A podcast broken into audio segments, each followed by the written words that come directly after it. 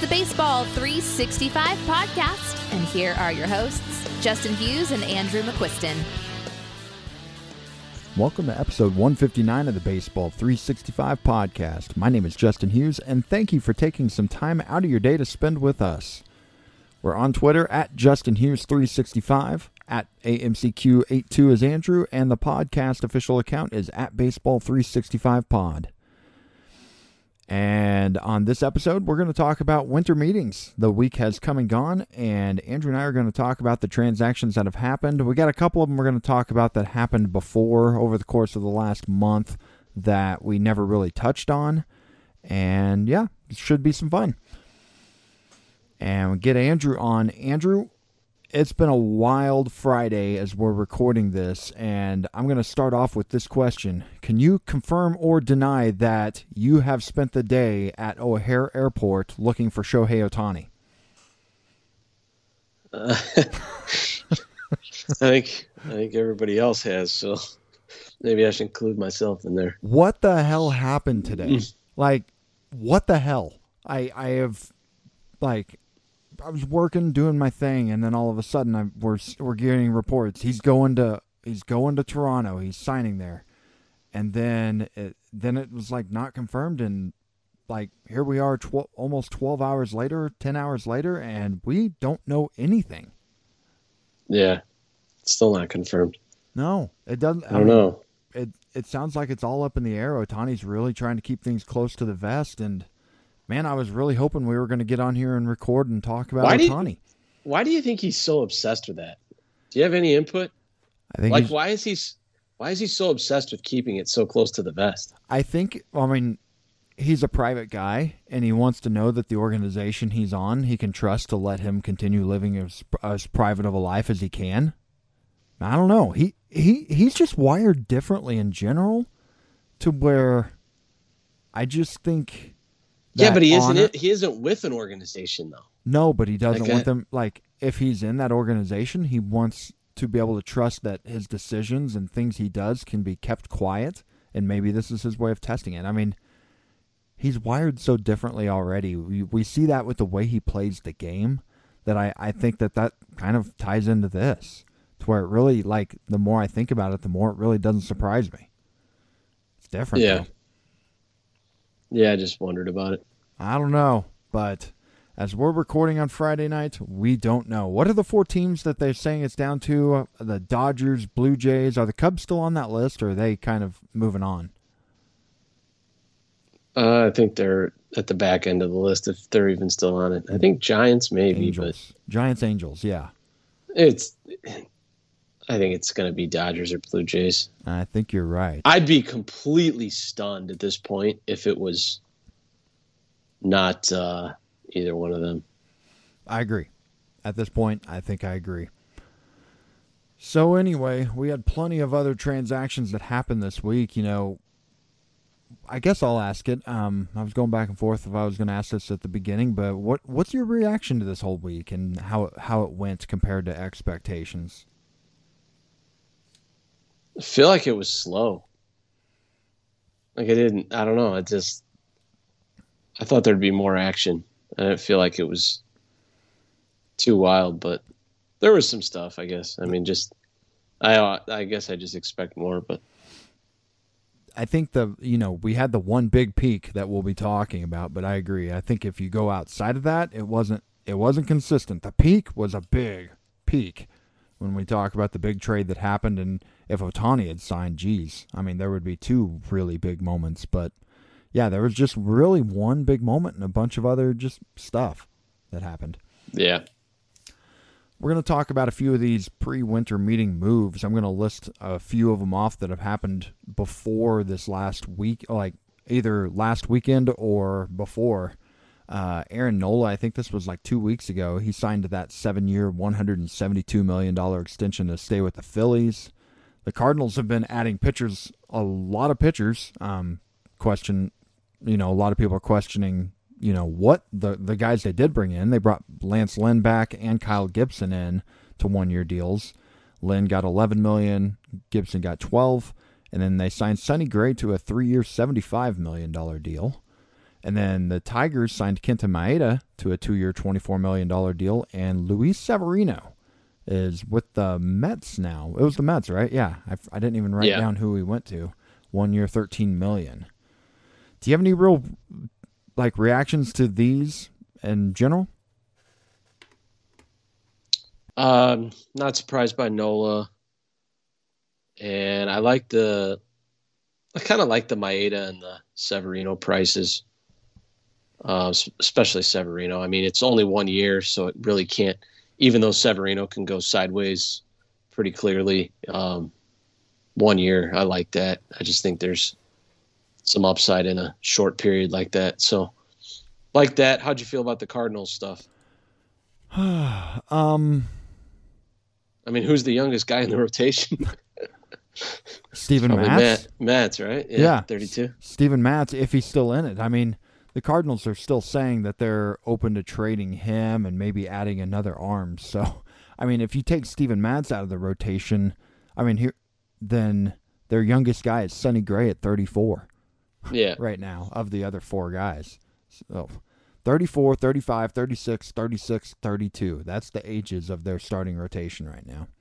Which the ages don't bother me at all. I mean, I I don't mind veterans cuz usually in a lot of situations, you know, those guys have built up some durability over the years, but I don't know. I I've said all along I re- they real I really feel like they needed to make a trade and like grab another guy. Like I still think they need to get one more guy. But to Yeah. if they really want to be serious players this year, either they're going to have to strike like something. They're going to have to strike gold with Lynn or Gibson or something like that. But no, I don't. I don't feel great yet. But it's better than they were a year ago. I do think that because Adam Wainwright was just so bad, and you know it it just wasn't good. So I don't know, slightly better, but not by much. Yeah. I think I agree with you there. And I'm with you on the Severino deal. What I I love seeing teams that are not competing that have money to spend signing players like this to one year deals because I mean, you've got the money, you can afford to do it and if it doesn't work out, whatever, because you you probably have a low payroll anyways, but if it works out, you might be able to get yourself a pretty good deal at the deadline. So, yeah, I like that. Okay, let's get into some of the winter meeting deals, and we're going to start off with Sunday, the day before it officially began.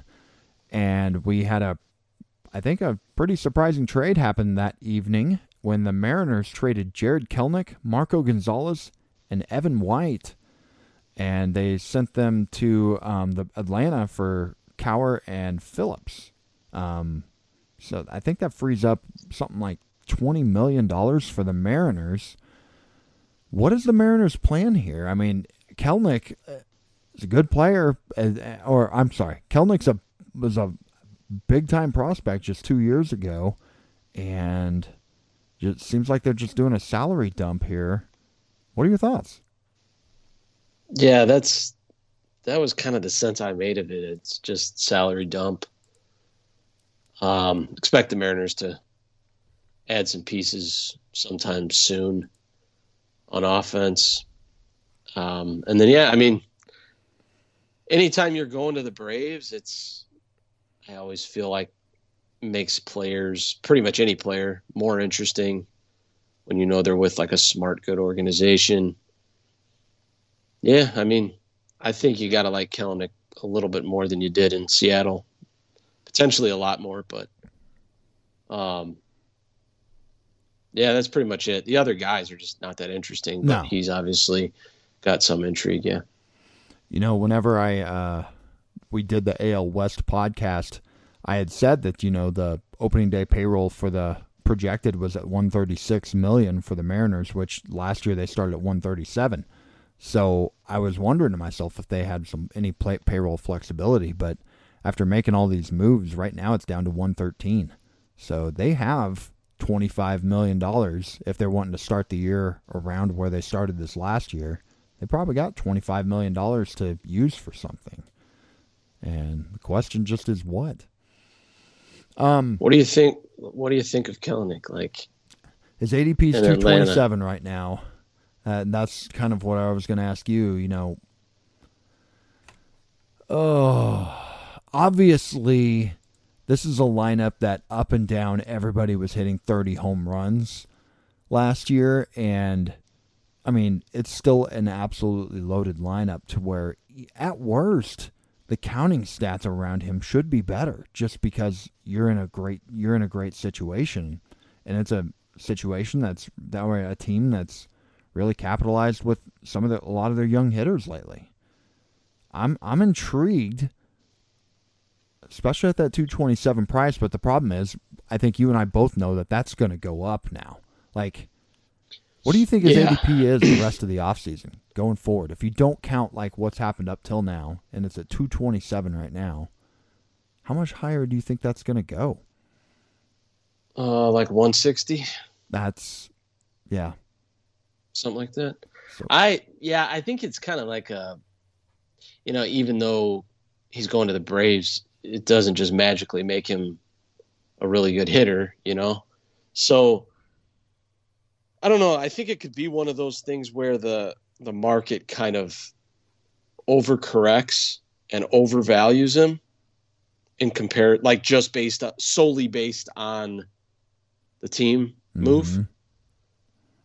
And I mean, like you say, the counting stats are going to be better, but he's probably going to be buried at the bottom of the lineup, yep. and he's probably not going to play every single day. I mean, you think that's fair? Yeah, especially if he's not producing. Yeah. Right. Well, yeah, and that's the other. There's more pressure to produce and all of that on a good team. Um, I, I mean, perfect world, Kelenic. Like if he does break through, it could be really nice. But yeah, I, I think it's it's going to be some some people just forgetting that you know you still have to you still have to do it. You still have to be a good hitter, productive, and all that. And um, I don't think going to the Braves is just like magically flicking a switch.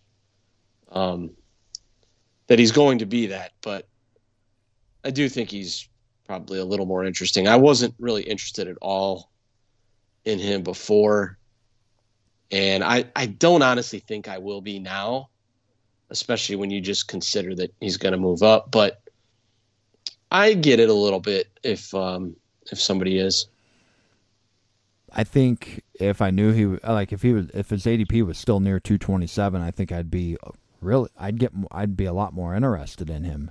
But yeah, oh, yeah. I think if you're saying it's going to get up to if you're predicting and you're right that it gets up to like 160, 170, yeah, I don't think I'm in. I don't think I want to spend an 11th round pick for him. I mean, hold on real quick. Let's see who all's going at. Like, I mean, I'm gu- I'm guessing on that, but it just it's gonna move up. It's it's not going down. You know, let's you know at, what I'm saying. Let so. me just list off the players whose ADP is in the 160s right now: Luis Arraez, Mitch Keller, Chas McCormick. I am taking Chas McCormick ten times over ten over Jarred Kelenic. Cristian Javier. Who are the yeah? Who are the out, Who are the outfielders? Yeah. Let's see. The next one's That's Riley Greene best. at 170 and Yoshida at 170. I would take them. Yep. And then the next outfielder is 182 for James Outman. I think I'm taking Outman. Yeah. Um, let's see, 194 Brandon Nimmo. You and I have talked. We like Nemo. I could see. I could see maybe taking Kelenic over Outman, I guess. But yeah, I those other guys I'm taking. 198's Jarren. Like 198 has two of them: Jarren Duran and Kerry Carpenter. That's 198. Yep. I would take Carpenter. I'm not sure about Duran though. Yeah, I was thinking the same. I'm like Duran, I could see taking him over, and then 200 yeah. is Lars Nootbaar, and I think I might. I think I, that's where I would go Kelenic. So, yeah, yeah, maybe maybe somewhere in there. Yeah. So it seems like you and I would move him up a round or two, but maybe not much more than that. Okay. So let's get into Monday. It was a very quiet day. Only one transaction happened, and that was Wade Miley, one year, eight point five million. We talked about the Brewers needing some arms. I think that was a good move there for them, considering they're playing the cheap game. But obviously, not much of a fantasy impact. I think this is more to talk about on the baseball end. Do you think that was a good transaction for the Brewers? We don't have to yeah. go long on this. Yeah, no, I do. Yeah, I think. I mean, he's been pretty solid for a couple years. So, yep, don't mind it. Yep, good for both sides. Uh, Tuesday, again, pretty minor, but there were a few little handful trades. Um, Marco Gonzalez, he ended up getting flipped to the Pirates. Uh, Braves picked up some salary. You know, I think he went around like I think he just went today in our draft and hold in like the late 30s on the rounds. I think he went. Um, oh, did he? I didn't even notice that. I, he might not have gone. He was still out there last I knew, but I thought he went. That's got to be depressing to go to the Braves and then go to the Pirates. like, no, he's still available. Okay, so, well, to ask that question, do you think like do you find more interest in him? At least he's in with the Pirates. He should be locked into a rotation spot if he's healthy. Would he have had that in uh, Atlanta? Uh no, he yeah. wouldn't have. There, he. I bet you in Atlanta he would have been like their eighth starter or yeah. something. Like he just wouldn't. I mean, I could have seen him making like an occasional start, but not really. I mean, maybe right. like a long maybe like a long man or something. Right now, their number fives in the Braves system's Reynaldo Lopez. But that said, I think we both would imagine that that's changing by the end. Of, by the yeah, and they've just got yeah, and they've got other guys too that are going to be like yep. up probably that are going to that are just better. Um, he's probably more interesting in in Pittsburgh, ironically. I mean, at least for fantasy, just because you know more likely to get innings and stuff. But I, I mean he's really he's just so vanilla. You yes. know, low strikeout rates, and I feel like he's just the type of guy that you're never really going to feel comfortable starting. Can get walloped in any start. So you probably I don't know. Don't maybe, maybe late, maybe late in draft and holds, but just know that you're probably just drafting innings and kind of think of it like you think of Jordan Lyles or Patrick Corbin or yeah. you know what I mean. Just that's that's all it is. Do you know how? You probably don't remember exactly the trade that sent Marco Gonzalez to the Mariners, do you? Uh, can you give me a clue by telling me the team? I'm trying to think of what team he was on before that. Uh, uh, uh Cardinals. Yep. Right. Yes. He was traded for a guy that was traded today that we'll be talking about later in the show. That's why I bring it up. It just crossed my mind. Oh, Tyler like, O'Neill. Tyler O'Neill. Yeah. Yes, they were both moved this week. Uh, Kirby Yates to Texas, one year, four point five million. I think that like, do you think he's an inter- like late round draft and hold guy? Because I think there's there's some potential there with him because you and I talked about Cam- um not Camilo Doval um Leclerc Leclerc being a volatile closer. I mean Kirby Yates underlying stats weren't great for him this last year, but you know he wasn't like he had a good performance overall at the surface numbers. Yeah, I actually do think he's a good uh, a good late stab right now. I think there's a chance that he closes. Um, and I think he could. He's like he's just like you know older guy that's had success in the role in the past. They don't really have anybody that's locked into that.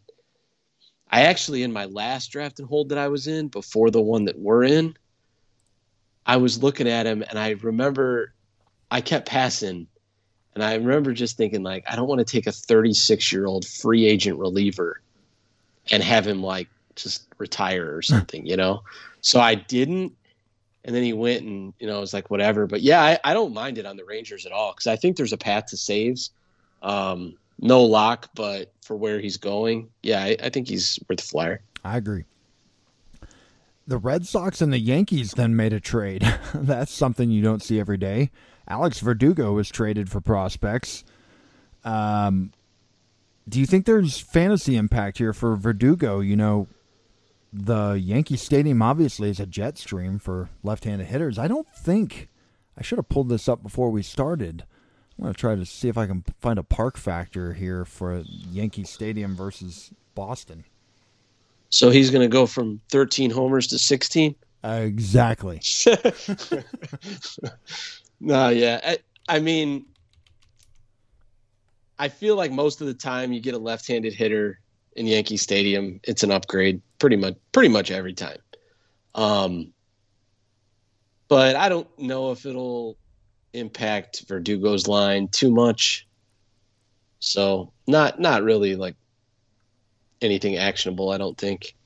I don't think it changes his ADP much or anything like that. Okay. All right. Next up, we have Erick Fedde. This might turn into a conversation. Two years, $15 million deal with the White Sox. Went overseas, pitched incredibly well after, you know, he was an interesting prospect in the national system, but he had absolutely flopped in the major leagues. But now he's back, and he's with the White Sox. Um, I just took him in the draft and hold in like whatever, something like round 26, round 27, 28, something like that. And I'm interested in him.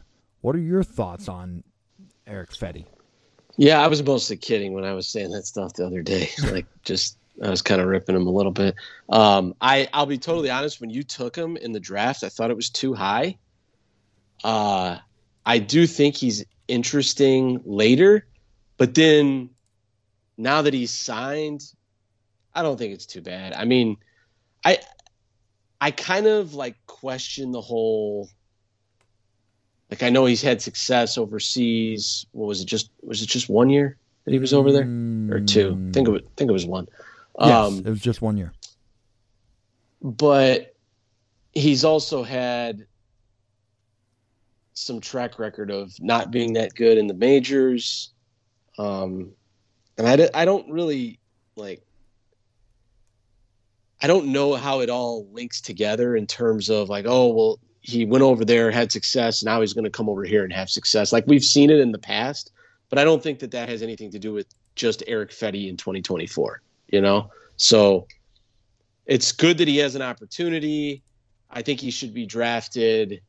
Uh, but I think you kind of would want to go into it with expectations like this could totally bomb out too. You know, like I, I don't really know what to think. I think it's there's a lot of outcomes, but um, I just wouldn't want to have my expectations too high. Is all. No, and I agree with that. For the record, uh, but I, I my counter to that would be I think anybody, just about anybody. I took him in round 27, and I'd look at almost anybody going in round 27 as yeah, this this could bomb out on you. And yeah, that's fair. I, I like I'm not if he gets himself up to like the 15th round or something like that, I'm out. I'm not taking him as a starter, but um, reserve rounds, yeah, I think I like the, the like taking the chance. I mean, he's going to get a shot in Chicago because they're terrible, and I mean, I love signings like this on the baseball end for the White Sox too. Just like I was talking about with um, oh shoot, who are we just talking about? The Severino with the Mets and what is even better with this one is if this goes well, this is a two year deal. Let's say he's pitching at a very high level in June, and all of they a sudden you've got a guy a year and a half control at like ten million dollars. That's that can get you a pretty good return. So I love the deal yeah. for the White Sox. Nothing to lose here, other than fifteen million. Yeah, which they yeah. have in the bank. Yeah, I'm I'm with you on that. It's it's pretty much risk free. Wednesday brought us a couple, like, Wednesday was the day that brought us a few moves. And the first one is the Orioles bring in Craig, Craig Kimbrel on a one year, $13 million deal, dollar deal. Is this, is he the closer over Cano?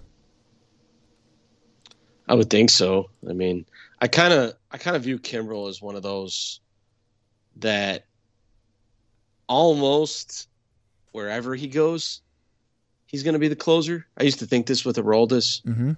you know, like a couple years ago. It's it's kind of similar. I mean, he's obviously, you know, Kimbrel's had blowups and moments where he struggled with command, and we all know we all know that story. But he's also like one of those guys that's just been doing it for so long. The ninth inning, not the eighth, the ninth, and it's like, regardless of what any of us think about whether he should or not or how good he is or whatever like he's repeatedly he's been mostly successful. I mean he's been actually pretty good the last few years. But regardless of all of that it's how the teams view him. And like i said i, I feel like he could go to almost any team and he would close. So yeah i i think he's likely to close. I think it makes way more sense to start him as the closer and then if he's terrible and you have to pull him, then you have Cano. Cano's good. I mean, I think Cano's a better pitcher yep. probably at this stage than Kimbrel. But that part of it, like when it comes to pitching the eighth or the ninth, it's irrelevant. You know, like there's so many teams that have their best pitcher not pitching the ninth or their best relief pitcher. You know, so I think he, I yeah, I think he starts the year as the closer. I do was hoping. I was hoping I'd get the Hader prediction right, but yeah, we'll It- see. We'll see where Hader goes. It actually says a lot to me. I know I'd mentioned this. It says a lot to me that they signed Kimbrel with Hader unsigned. Um, and what it just kind of tells me is that they're just out on Hader's price tag. Yep. Which I don't blame them because the Orioles have like they've become so smart with like they've got all these young bats and they're just finding ways to keep all of them and do it their way. You know, a lot of teams would have traded the young bats for starters, and they didn't really do that. Granted, they didn't win anything yet, but they're getting there. They're having success. I think they're smart, and um, yeah, I, I honestly don't blame them for going this route and not signing Hader to ridiculous contract. The it's the Tampa Bay Rays blueprint, really. When you look at what they're doing and the fact that they're not moving guys, and they're just they're holding. The Dodgers have made a good habit of doing this over the years. Except you know they'll uh, the difference is the Dodgers will get out there and spend some big money. They're a high market, so yeah. Um, I agree with you that Kimbrel. I expect him to start the year with the with the job. I would say, like, I would predict that there will be a point in the year where he's going to lose that job, and maybe he'll get it back again. I mean, the last three years he has had ERAs below four. Um, you know, between two point two and three point seven five, and his save totals in those three years are 24, 22, and twenty three, which I think the one in 2021 was the year that he was there with Liam Hendriks. So maybe I I can't remember what happened that year, but he's been in and out of that role in his in each of these 3 years. Like he hasn't had it the whole year, but I would still project him to start the year with the job and hold it the majority of the year. So, like right now their ADPs Kim, like up to this point, Kimbrel is at 217 and Yennier Cano is at 163. What what do you th- like? I would imagine Kimbrel's probably going to be closer to that 163 going forward. Cano, Yeah, they I might think, be flipping.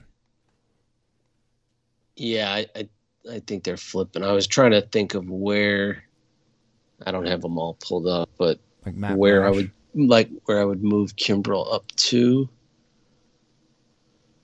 right What off did the you say, Kimbrel? Or this was showing? Oh, this showing two thirty, but I've got it sorted for uh, the last like month. Um, but yeah, I think he's passing Cano. Who else is up there? shoot mine. Kenley. Kenley. really I, yeah, over I last think week, so I'm, I've got a short data stretch on mine. I need to update that as we're talking. this is eleven. This is eleven drafts. It's over like a month, but I think. What do you? I mean, after Kenley probably, but maybe not far after. Yeah, that sounds about right. like round 10 11 somewhere in there And I just went and Maybe- looked up Matt Brash. maybe a little maybe a little later because I immediately thought of Matt Brash, another one of those high end relievers that if he gets the job, he's a high end closer. But um, Matt Brash has an ADP of 282. I mean, yeah, I would think Cano, he's going to be ahead of Brash, but I don't think it's going to be by a lot. Maybe 240, 250. What do you think? yeah i think Cano will still get drafted um in a decent range just because i mean i actually wouldn't hate taking Cano and Kimbrel Ooh, I like that. if you if you were like stuck a little bit and wanted to lock that up specifically in like a draft and hold hmm I, I don't mind that. I mean, given the the price tag, but it's a little tricky knowing exactly where they're gonna like fall in line, you know, because they're the situation's changed. So All right, let's move on. The next one was Eduardo Rodriguez. He, after um, rejecting a qualifying qualifying, uh, qualifying offer from the Tigers, he paid it paid off for him. He got a four-year, eighty million dollar deal with Arizona. That's another team when we were just talking about them a week or two ago that really needs a starting needed a starting pitcher. Now they have a pretty good looking four man rotation there of Zach Gallen, Merrill Kelly, Eduardo Rodriguez, and Brandon Pfaadt as their top four. I think this this was a big deal for the Diamondbacks. Yeah, definitely interesting. Good move for them. And um, yeah, holes in you know, kind of kind of just holes in their rotation and good to clean some of that up. So good to get a lefty in there that's kind of got some track record and yeah, I like it. His ADP is one nine like in the like 190 range and I just want to list some pitchers off kind of in that range see if you think that he be- this is where he belongs. We got Hunter Brown, Shane Baz, uh Boz, whatever. I forget every time. Braxton Garrett, Bryan Woo, Nick Pivetta, Eduardo Rodriguez, Nate Eovaldi, and Aaron Civale. Do you think he kind of belongs in that group now that he's in Arizona? Do you think that changes him much? Yeah, I think I, I think I like him more than most of those guys. Maybe mm-hmm. not all of them, but like of that group, I would probably take him in the top two or three. Yeah, he's, you know, I think he should move up a little bit. Um, just not only being anytime somebody signs, and I know that he was going to sign, but mm-hmm. just the knowing like where they're at and the situation, and um, I think that's worth a little bit in a draft, as opposed to them just being a free agent. You just have no clue. But probably more so for position players. But um, with him, I think it's a pretty good situation, really. I mean, I don't think there's going to be anybody breathing down his neck. Nope. But at the same time, it's like a good team. Um, yeah, I think he should probably get bumped up a little bit. Yeah, you know, he won 13 games pitching for Detroit this year, and Arizona's a better team. He could be a sneaky source of that category that's so easy to overlook in the wins. I mean, it wouldn't surprise yeah. me at all if he went out and won 15, 18 games next year. I mean, it was just 2019. He won 19 with Boston. It seems like so long ago, but he was a 19 game winner in Boston just four years ago. Okay, uh, let's take a quick break, and then we've got a the the big trade of the offseason to talk about when we get back.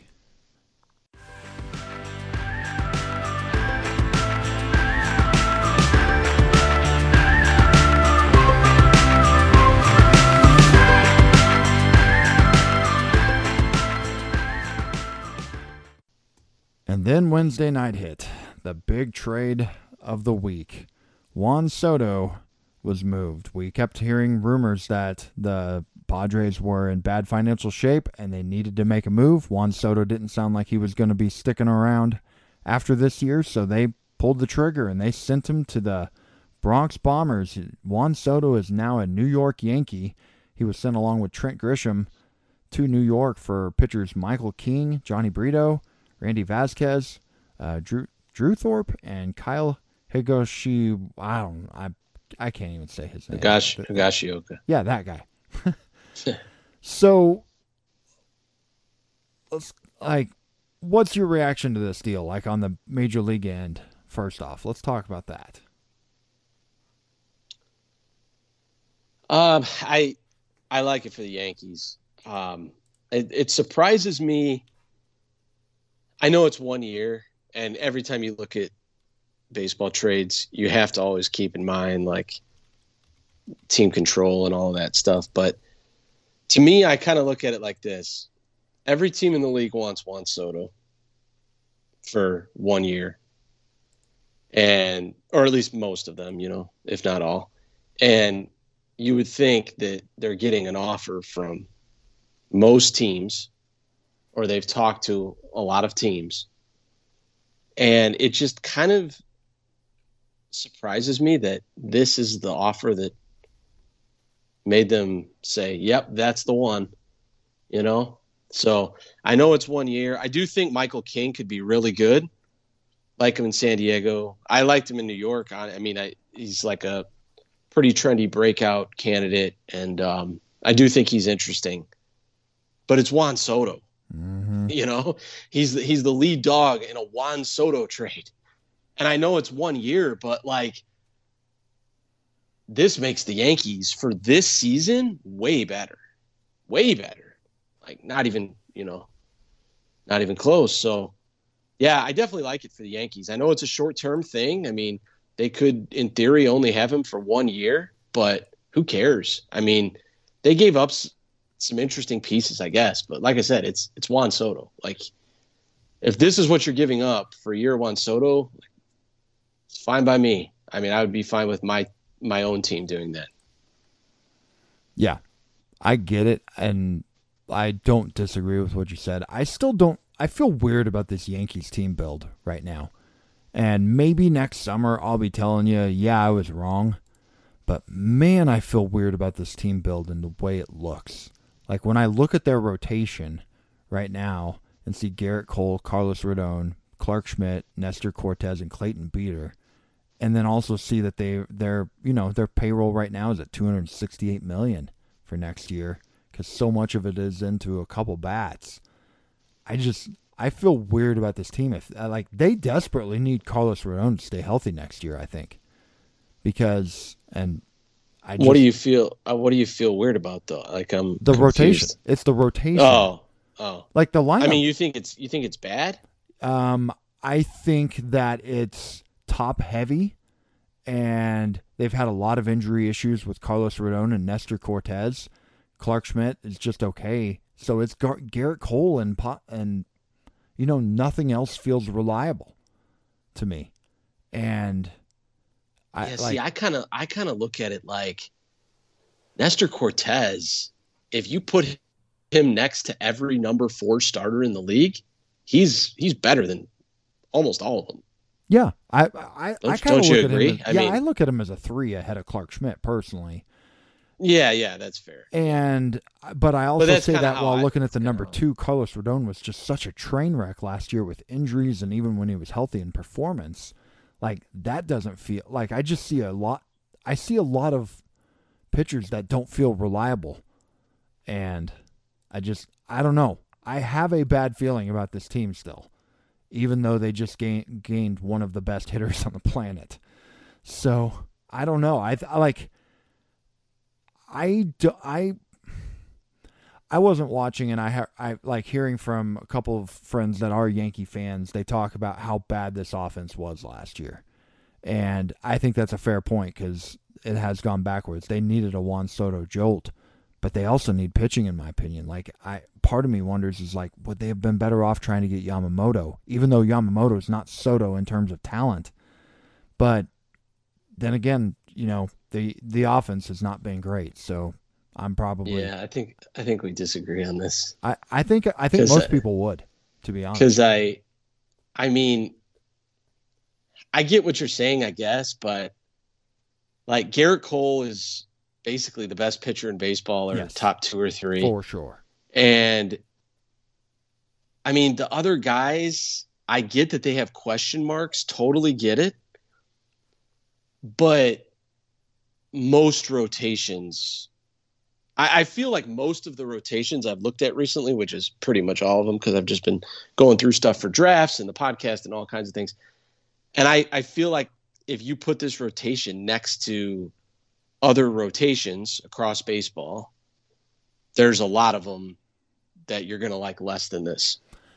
Yes. So And if to me, like Rodon, I get he has questions. He also has ridiculous upside. agreed. Um, Cortes, not ridiculous upside, but he's been really good Yeah, he pitched recently. really well two years ago. um, and does have questions. And you know, I step forward from Clarke Schmidt, maybe like there, and th- and they've even got a couple di- guys in the minors. I think that'll make some starts. Um, and the offense, obviously, with you know, Soto's a game changer on offense. So, I um, I definitely would rather have Soto than than Yamamoto. yeah, I, that's I, for sure. I think I'm going to rephrase my my take because I think you're right. You like I, th- I I I think you're right, and this is the way I'm going to say it. I don't think this solves the Yankees' problems. I don't all of a sudden look at the Yankees as World Series contenders. I think that's the way I'd say it. Like they they might be, but right I I just have a gut feeling that it's still going to be a frustrating year for them, and it's mostly going to be through their pitching. Yeah, it could be. I mean, I think that they also could acquire a pitcher Maybe. if needed. You know, fairly easily. I mean, I mean, they could they could go out there and keep spinning well above the luxury tax. They're at two two sixty eight right now. They spent two seventy seven next year. They could go out there and they could just keep blowing through it. I just don't know if they are. That's their plan.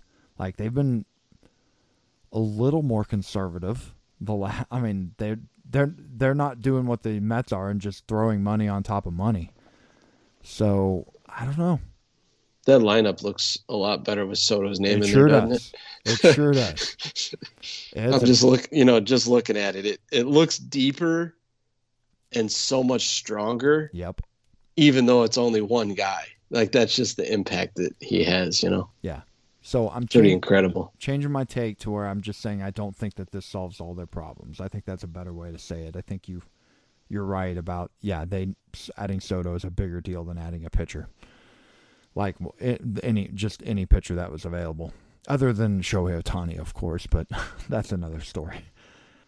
Okay, so ADP of Soto right now is at 14. Where do you think it lands now that he's in New York? Because obviously there's like that's going to add hype. That Yankee Stadium, wh- like where do you think his ADP is at the end of the offseason or this day going forward? Well, let's see here. On my thing, he's showing this 13, which, like I said, it's select drafts over the last month. Mm-hmm. Uh, I think, I think he maybe, on average, moves up a couple spots. Maybe I don't think it's going to be a ton. May it could be a little more. I do think though. So currently, and I I think I mentioned this the other day, but currently, the I I kind of look at these guys min picks to see like who's going. You know, obviously, in the vast in the vast majority of drafts, Acuna is going one. Yep. Um, and then I kind of look at it like, well, who who can go two? And right now, across 24 draft champions league, which are the 15 team draft and holds on NFPC, Julio, Witt, Betts, Trea, and Ohtani have gone two, have gone second in one, at least one draft. Um, I think Carroll will join that. I think Strider will join that. I think Tucker will join that. The one, the one I'm looking Soto- at since January or since November 1st, Carroll is on that one actually on mine that I'm looking at. Oh well, I've only got I've only got draft champions leagues Okay. sorted. That's probably what it is. But I think Soto will have a min pick of two. I guess is what I'm getting at. I think there will be somebody that's just, you know, goes for it, and it's not. I'm not even necessarily saying it's. It would be a bad thing to do. Like I'm not going to do that. Um. And I think that, you know, the hype is the hype's just going to be out of control. But I also there there is a part of me that because I think we all think of Juan Soto as like a pure natural hitter that doesn't have like crazy power. But I could see a world where he just goes nuts in Yankee Stadium too, with with the home runs specifically like where we're just not projecting him for enough home runs. So I could see that. But as far as where I'll actually move him, um, probably not a ton from where he was. Maybe a little bit though. Just a little. Like Aaron Judge is right now, like you were saying, he's at 13. Which actually, I want to ask you a quick question because you just said draft champions. Is that how you always look at this? Because I, I typically Uh, usually, Yeah, I'm gonna. I'll make an effort to start looking at it. and that I way, too, mostly, so I mostly do thing. it. I mostly do it that way because there's a lot of formats, and I think that that's what we're typically talking about. So usually, I'll sort it to that. But uh, like, there's some best balls and just different formats that I don't feel like apply to Okay, most of the conversations we have. But good to know. I try to I try to always sort it too by the last few weeks or like get a shorter sample rather than the whole off season hmm because things change so much that like one thing I like to do is in March say a guy signs on like December Yep. 15th I'll sort from December 15th on to see where that guy went once he was signed or traded or whenever the news came out that I'm specifically looking at. I do that a lot. Yeah, I think that's good strategy there. Uh, let's see. Michael King in San Diego, um, ADP of 152. I would like he's got he's leaving the Yankees, which you know high profile team has a lot of fans, but San Diego is a much better pitching park. Like his value, do, do you think it goes up from here? Uh, yeah, maybe a little bit. I think I like him a little bit more in in San Diego. I, I think the reason is because right or wrong, and it'll obviously depend some on the rest of the offseason, but I feel like he's more likely to make more starts, at least with the current state of the San Diego rotation. And I know some of that'll probably be added to as we move forward, but I don't think that they're trading for Michael King in a deal like this to not start him. Yeah, they need You know, so yeah, I think I like him more in San Diego, but not at like a ton more. I mean, he's already being drafted pretty aggressively because you know it's just one of those one of those guys with a lot of steam and, and intrigue. But man, this yeah, team, I, I like him. this team really did drop down on the payroll. I mean, we talked just a week or two ago. It's now down to 151 million. That's 100 million less than they spent last year. Man, on the Padres. But I'm with you on that, that. To where right now he's slated as the number three pitcher on that team with Musgrove and Darvish, and then him, Randy Vasquez, and Matt Waldron are behind him. So yeah, they're going to make moves. Still, I I would imagine, but yeah, I think he's uh, he's gonna have to he's gonna cost himself that job before like no one's gonna I don't think they're gonna bring people in and all of a sudden he's gonna get Wally Pipp there. Or not Wally Pipp I guess. It's it's kind of funny the the Padres left fielder on roster resource has gone from Juan Soto oh geez to to Cal Mitchell.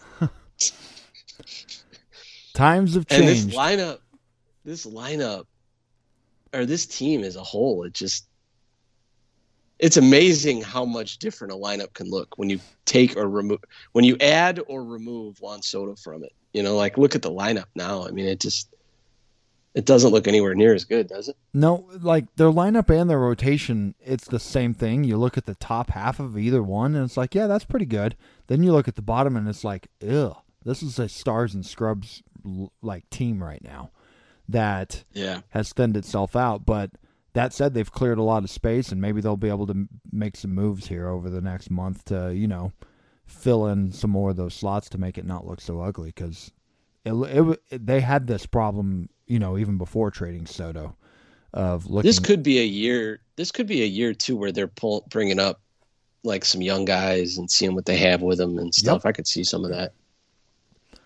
Anyone else involved in this trade that uh, has any fantasy impact or any thoughts on um, Grisham? You know, he's going probably go, he's going to the bench there. Anybody else you want to highlight? No, not really. I don't. I mean, Thorpe had a good year. May make some starts like late in the season or something. Vasquez right now is penciled into the rotation, but no, nothing too interesting really. I, I like what the Yankees did. I mean, anytime you can add Juan Soto, and who knows if it allows them to have any type of leverage for, you know, signing him after the season and all of that. But that'll be uh, that'll be interesting to see. Okay, then we'll move on to a couple deals that happened today, Friday, as we're recording. Um, minor deals. Um, Max Stassi and David Fletcher were, was sent to were sent to Atlanta for Evan White, and Evan White's the one I wanted to ask about. I mean, David Fletcher and Max Stassi. I think Stassi's already being told that he like the like he's getting moved again. The Braves are just all over the place with some of these guys they're adding and then turning around and flipping. Anthopoulos is keeping busy there this week.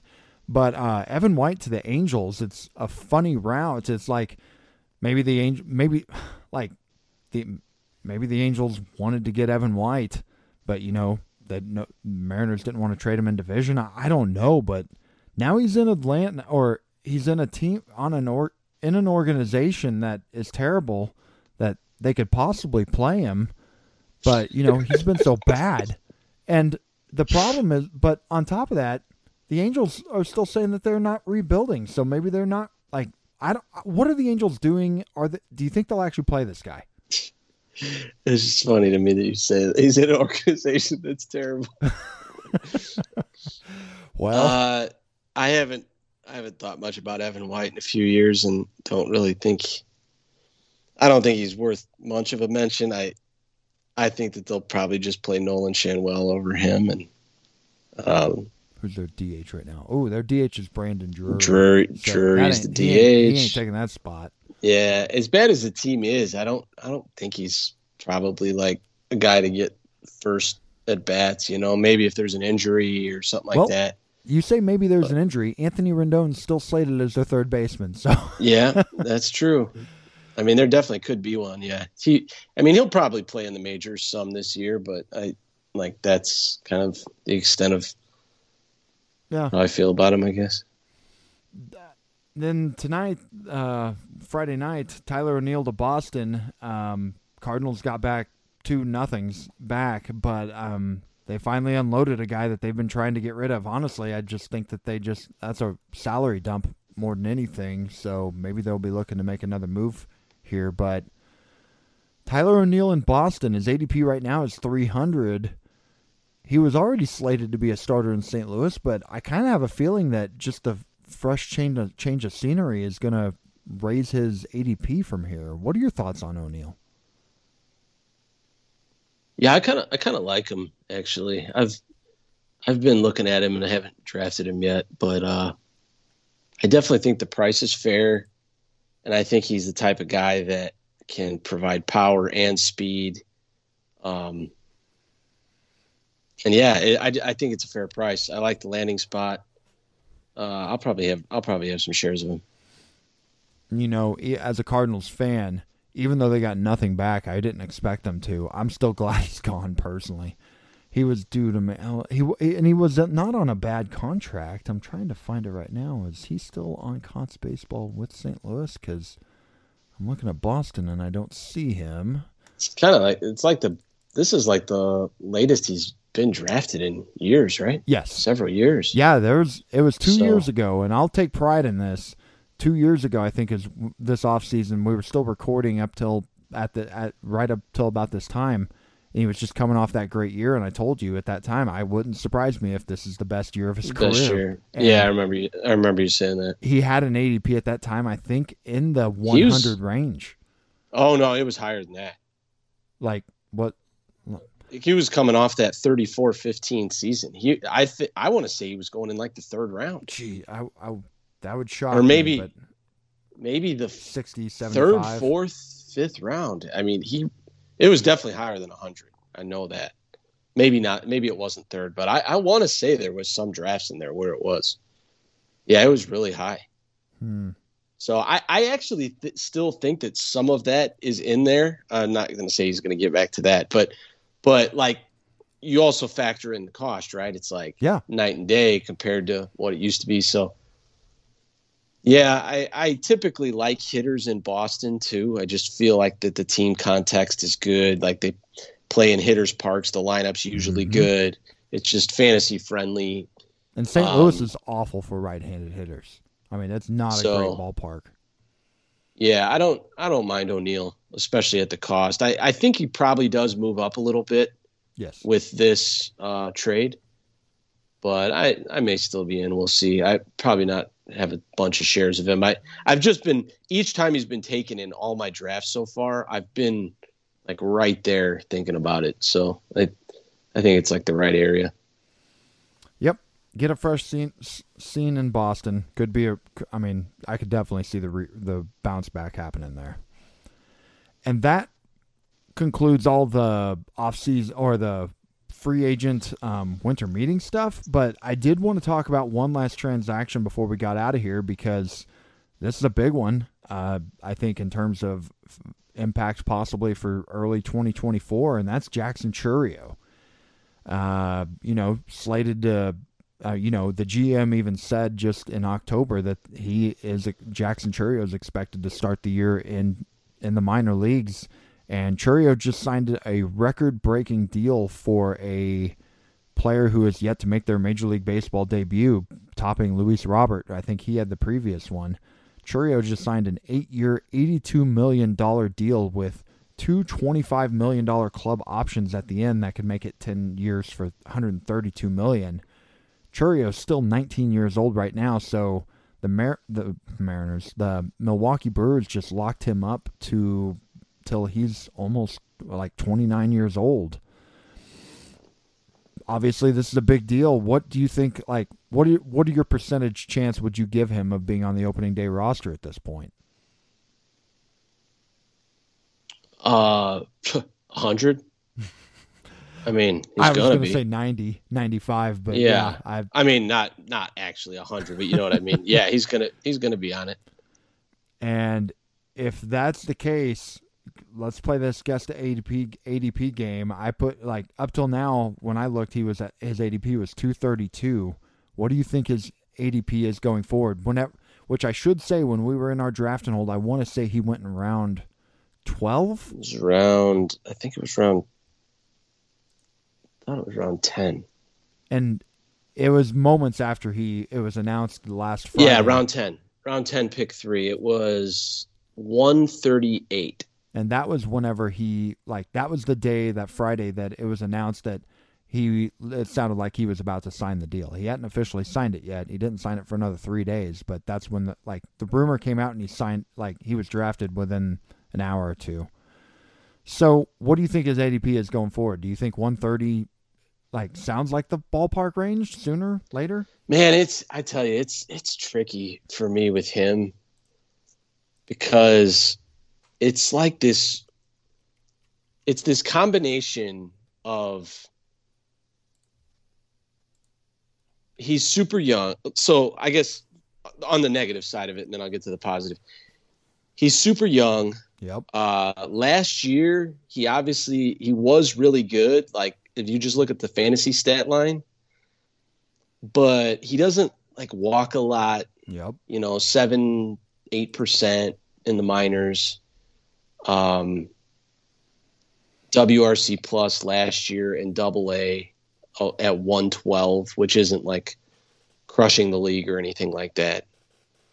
But obviously, super toolsy, power and speed.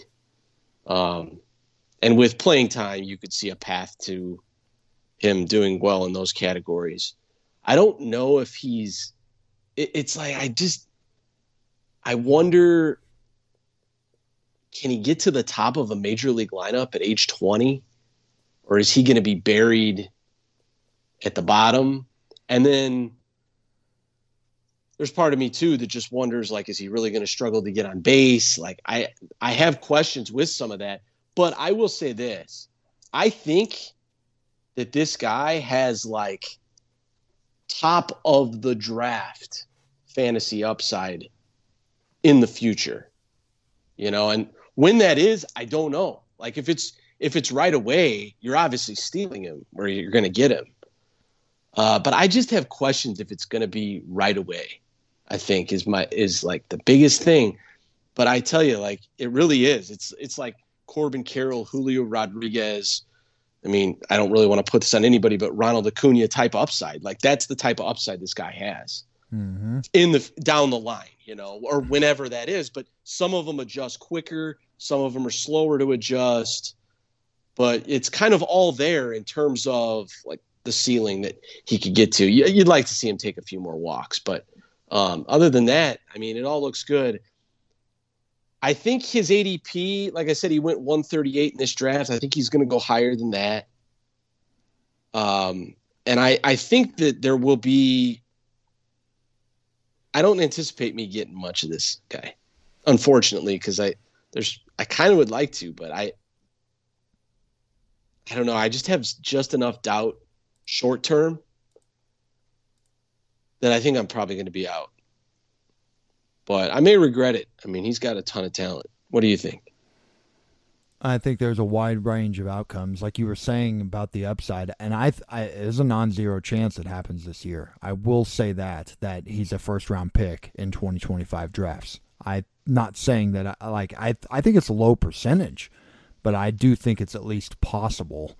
But I do think your points are very fair in terms of how young he is, the fact that he doesn't walk could he deal like he struggled in the first half of the minor leagues this year as he was getting his taste because he, I, I mean he's getting pushed so fast. He was an 18 year old a year ago and he finished the year in double A and in those like six games he struck out 42% of the time in that little stretch obviously very small sample but even as an as, like when did he turn 19 i'm trying to if i recall it march yeah so he turns 20 in march so he had just turned 19 yeah. whenever the season began, and he struggled all the way through the end of June. When I say struggled, I mean he wasn't putting up the big fantasy friendly stats. He and his bad like it just wasn't as good.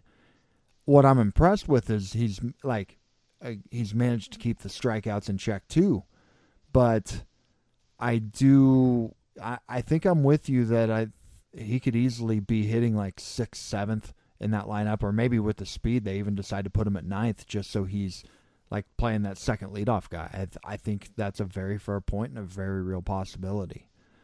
So, real wide range of outcomes. If you had me guessing his ADP, I'd say somewhere in the 90 range 90, 105. Maybe it gets up to even higher wow. than that in 75. I don't know. Yeah, I'm currently in a draft right now. We're on pick 113 and the pick that was just made was Wyatt Langford at 112. That's a good hit take him. I'm taking Langford. I got another. I got another one too, but taking Langford. I think I'd take Langford. What about Jordan Walker? Hmm. Just this season. Yeah. I think I'd go Chourio. Yeah. I'm not certain. I don't feel great about it though. Like Langford, I yeah, said, I would, I would take I would take Langford. Um, I would take Langford over Chourio because even right now, yeah, because I think that there, I think Langford's day of being the Chourio hype that's now. I think that's coming in like February or March or whenever it is, but I think it's coming. It's just I'm all not about like is he going to be up opening day? And correct, yeah. That's the question. And if if I knew Langford was going to be up opening day, like I oh, think yeah, there's a big for, gap. Yeah, it's for sure him. If if you knew that, I think it's close because we don't. Yeah. Um, and it's more just to do. I, I actually think prospect wise, Chourio probably has more ceiling, but um, just Langford's more advanced and stuff like that. I feel like for immediate production, but could be wrong on all this. I mean, Chourio's talented enough that there's. I'm kind of like, oh man, do I really want to have zero shares of this guy this year? You know, I don't know. I I I do think that I could change my mind on this. I I'm just still like processing all of it because I wasn't really expecting it. Yeah. Honestly, I was I wasn't expecting him to be on the opening day roster. Nope. And me to really even have to think about it. So I'm still kind of processing it as, as I am. I, I don't think I'm going to be getting him, but there may come a point in February or March where I'm like, yeah, I'm good with it and start drafting him. I don't know, but you know, I'm not there yet. You know, I've said you don't in poker. I say this a lot in terms of making dynasty trades or trading. You don't go all in with ten jack in a bad position or something like that because uh, you like you run into pocket aces. You might still win with the ten jack, but that doesn't mean it was the right move. I kind of say like think that that might have just happened with me with this stupid 365 bet about who gets up first between Chourio and Jackson Holliday. like I I've been telling you for the last 2 months since I made that bet I'm like that wasn't a smart one. But and it might end up being a tie anyways. Both of them could be opening day, but yeah. I'm get, I lucked out on it. I'll say that. I think it's looking obviously a lot better for me and I don't think that was because of a good strategy. I think I just lucked out. Yeah, I think I think it's uh, it's it's one of those things. I always feel like when you're trying to predict call update, it's like damn near impossible. You know, like just with some of these guys, we don't know. You know, and it's just point proven here. I Yep. I had no. I it was never on really on my radar that Chourio could be up opening day. Not that he didn't have the talent to. I just didn't really see that, but I, I definitely think he's going to be now. Definitely. Wait till next March 24th, whenever we f- see the headline come down that Ethan Salas has made the Padres opening day roster. Yeah, yeah. that that day's coming probably sooner than we think. Okay, well, that's it for now. We're going to get out of here. But before we do, let's at least mention next week we've got Andrew, you and I are finishing up our Rotomasters draft and hold that we have done every year. Well, in this podcast history, you know, we didn't last year, but, um, and we're going to bring our buddy Chris Winder back on, who always sets this up, and we're going to talk about our teams and that's the plan. The following week, I think I'm planning on trying to get a couple other people from this draft. So the next two weeks, we're going to talk to some people about drafts that they've done and like strategies they've had with everything. But I'm looking forward to it. Chris has always been a great guest and had I, I don't know he's entertaining and he brings different a good different insight. You think we'll be done by next week? By next week, yeah, we're on round what 40 right now, 39. 39. Yeah, I think we're going to be done. I, yeah, we've been pacing this pretty good. I mean, we did 40 rounds in what 11 days. So how you feeling about your how you feeling about your team? Um, okay. I know we can get get yeah, more into it next week, but I, I, I am not like I think. But this being my first draft, there were lessons I learned to where I'm like, man, there's some things I do different. I weirdly enough feel like I ignored batting average. Like I like that's I know that's a very fluky stat, like that can swing a lot, but I don't I I did not like how I built my my team in term in that category. But I don't know. What do you think about yours? Just real quick before we get out of here.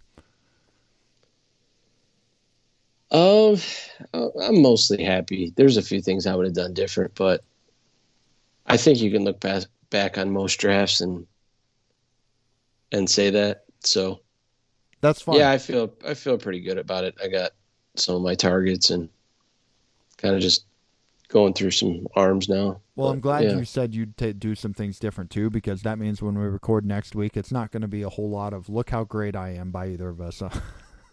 we'll actually be able to talk about some things we wish we had done different. Yeah, I I tell you, I almost always get through a draft and think, oh, I wish I would have done that, or I would like. I'm never like this is perfect. Mm-hmm. You know, it's just I'm never probably just too critical of myself for that. But so, yep, we'll talk all about that next week, and we'll talk about Chris's team too. And yep. until then, take care, everybody. Yeah, take care, guys. Thanks again for listening to the Baseball 365 podcast with Justin Hughes and Andrew McQuiston. Be sure to check the show notes for all the details on today's episode, along with quick links to Facebook and Twitter. If you have a question, a comment, or a suggestion, we would love to hear from you. You can find us at the Baseball 365 Facebook group or send an email to us, baseball365pod at gmail.com. And if you like the show, take a moment, rate us on iTunes. Once again, please join the Baseball 365 community on Facebook. That's where baseball lives 365 days a year.